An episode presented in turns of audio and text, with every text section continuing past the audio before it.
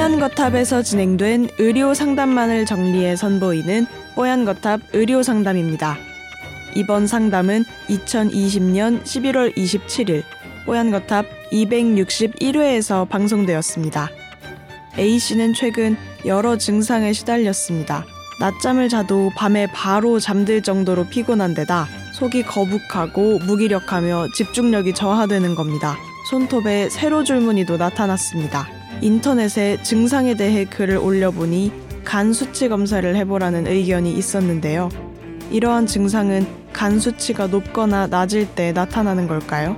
아니라면 어떤 신호일까요? 오늘 뽀얀 거탑에서는 피로와 무기력, 손톱에 세로 줄무늬가 나타나는 등 증상의 원인과 해결 방법에 대해 알아봅니다. 뽀얀 거탑에 사연을 보내주세요. 건강 상담해드립니다. Sbs 보이스뉴스 골뱅이 gmail.com 팟캐스트 설명글에서 메일 주소를 복사해 붙여 넣으시면 더욱 편하게 사연을 보내실 수 있습니다. 자, 안녕하세요. 금요일마다 뽀얀거탑 늘 챙겨 듣고 있는 애창자입니다. 늘 조용히 응원하다가 궁금한 게 생겨서 이렇게 메일을 보내게 됐어요. 하셨어요. 자, 그래서 얼마 전에 본인의 증상을 좀 인터넷에 올려보셨나 봐요. 네. 그래서 자도 자도 피곤하고 이러신 분들 많죠? 네. 또 낮잠을 잤음에도 밤에 또 잠들고 어, 이건 축복 아닌가요? 자, 일단 들어볼게요. 그리고 어느 순간 속이 느글거려서 조금만 느끼한 음식을 먹어도 정말 막 반응이 안 좋다고 하고요. 그리고 그로 인해서 탄산 음료수나 탄산수를 많이 찾게 된다고 합니다. 네. 그리고 무기력하고 집중력도 저하되고 네. 손톱에 세로 줄무늬가 또 없던 게 나타나셨대요. 그랬더니 인터넷에 답글이 간 수치 검사를 꼭 해보세요라는 글을 받, 받았다고 하는데 네. 그래서 궁금한 게 간 수치가 높거나 낮으면 이런 증상이 나타나는 건지 또 어떤 점이 좋지 않은 건지 어떤 방법으로 해결할 수 있는 건지 궁금하시다고 보내주셨어요.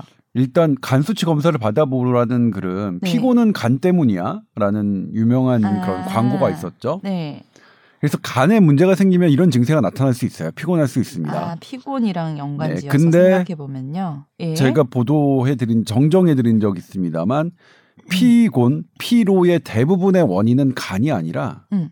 어, 사실은 특별한 이유가 없어요. 절반은 음, 50% 정도에서는 음. 어떤 건강 검진을 면밀하게 해봐도 나오지 않고요. 저는 확실히 알 것 같은데요. 네. 잠이 부족해서 피곤한 거잖아요. 뭐 그렇죠. 예.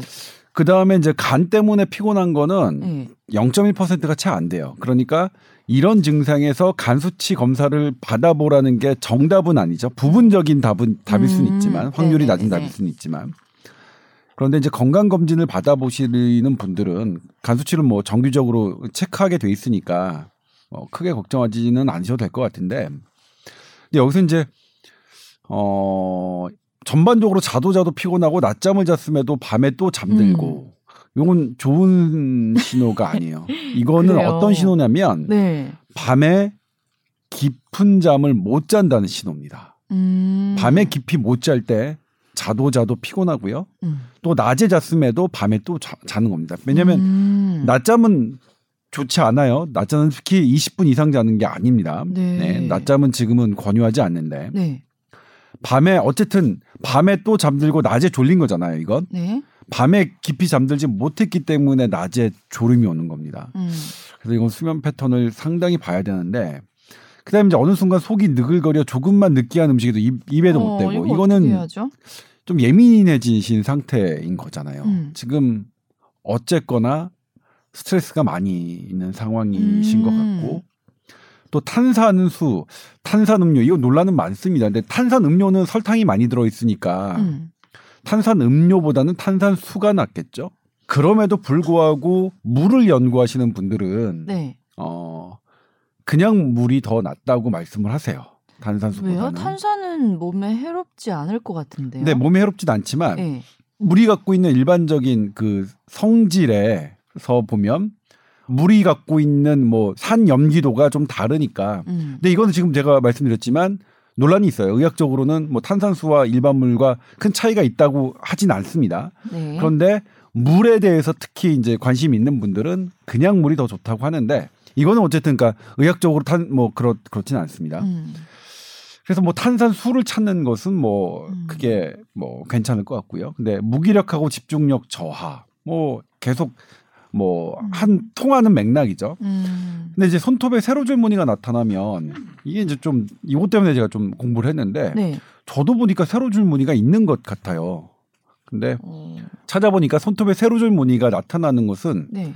정말 많은 원인이라서 음. 특별히 질병이라고 할 수도 없을 것 같고 음. 어, 일시적으로 뭐 생길 수 있는 건데 뭐 갑상선 기능이 떨어진다거나 영양 불균형이라든가 음. 어떤 약을 복용한다거나 어, 이런 수많은 원인에 의해서 손톱에 줄무늬가 생긴다고 해요.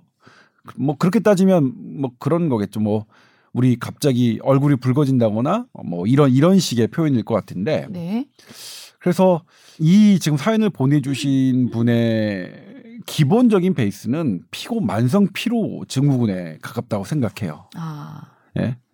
만성 피로 증후군 네. 어, 가장 흔한 원인은 원인을 모르는 것이고요. 음. 두 번째로 많은 것은 근골격계 질환이고요. 그러니까 음. 내가 허리가 아프거나 무릎이 아프거나 이렇게 되면 피곤하다고 느끼는 거죠. 음. 그 다음 많이 많은 원인은 정신적인 스트레스입니다. 음.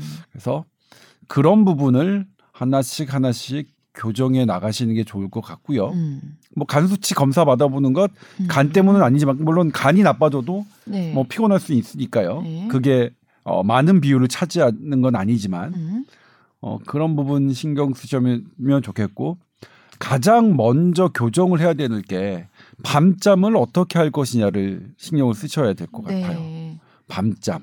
햇볕 많이 보고 네, 조명 그렇죠. 차단하고 그렇죠. 뭐 그런 얘기들요. 아침에 네. 아침부터 햇빛을 계속 음. 많이 받고 음. 밤에는 야간 조명 차단하고요. 음. 그리고 수면을 방해하는 카페인 음식, 낮잠 이런 거 피하고 음. 뭐 그런 것부터 서서히 노력해야 됩니다. 근데 말씀드렸지만 이게 쉽게 되지 않습니다. 왜냐하면 망가지는 기전이 쉽게 되지 않거든요. 이게. 음. 수면 패턴이 망가지는 게 쉽게 되지 않은 않은 일이라서 상당한 기간을 갖고 인내력을 갖고 노력을 하셔야 되는 것이라고 생각합니다. 네. 그리고 이제 손톱 얘기가 나와서 그런데 제가 예전 얼마 전에 이제 미국 의사협회지가 있어요. JAMA라고 네.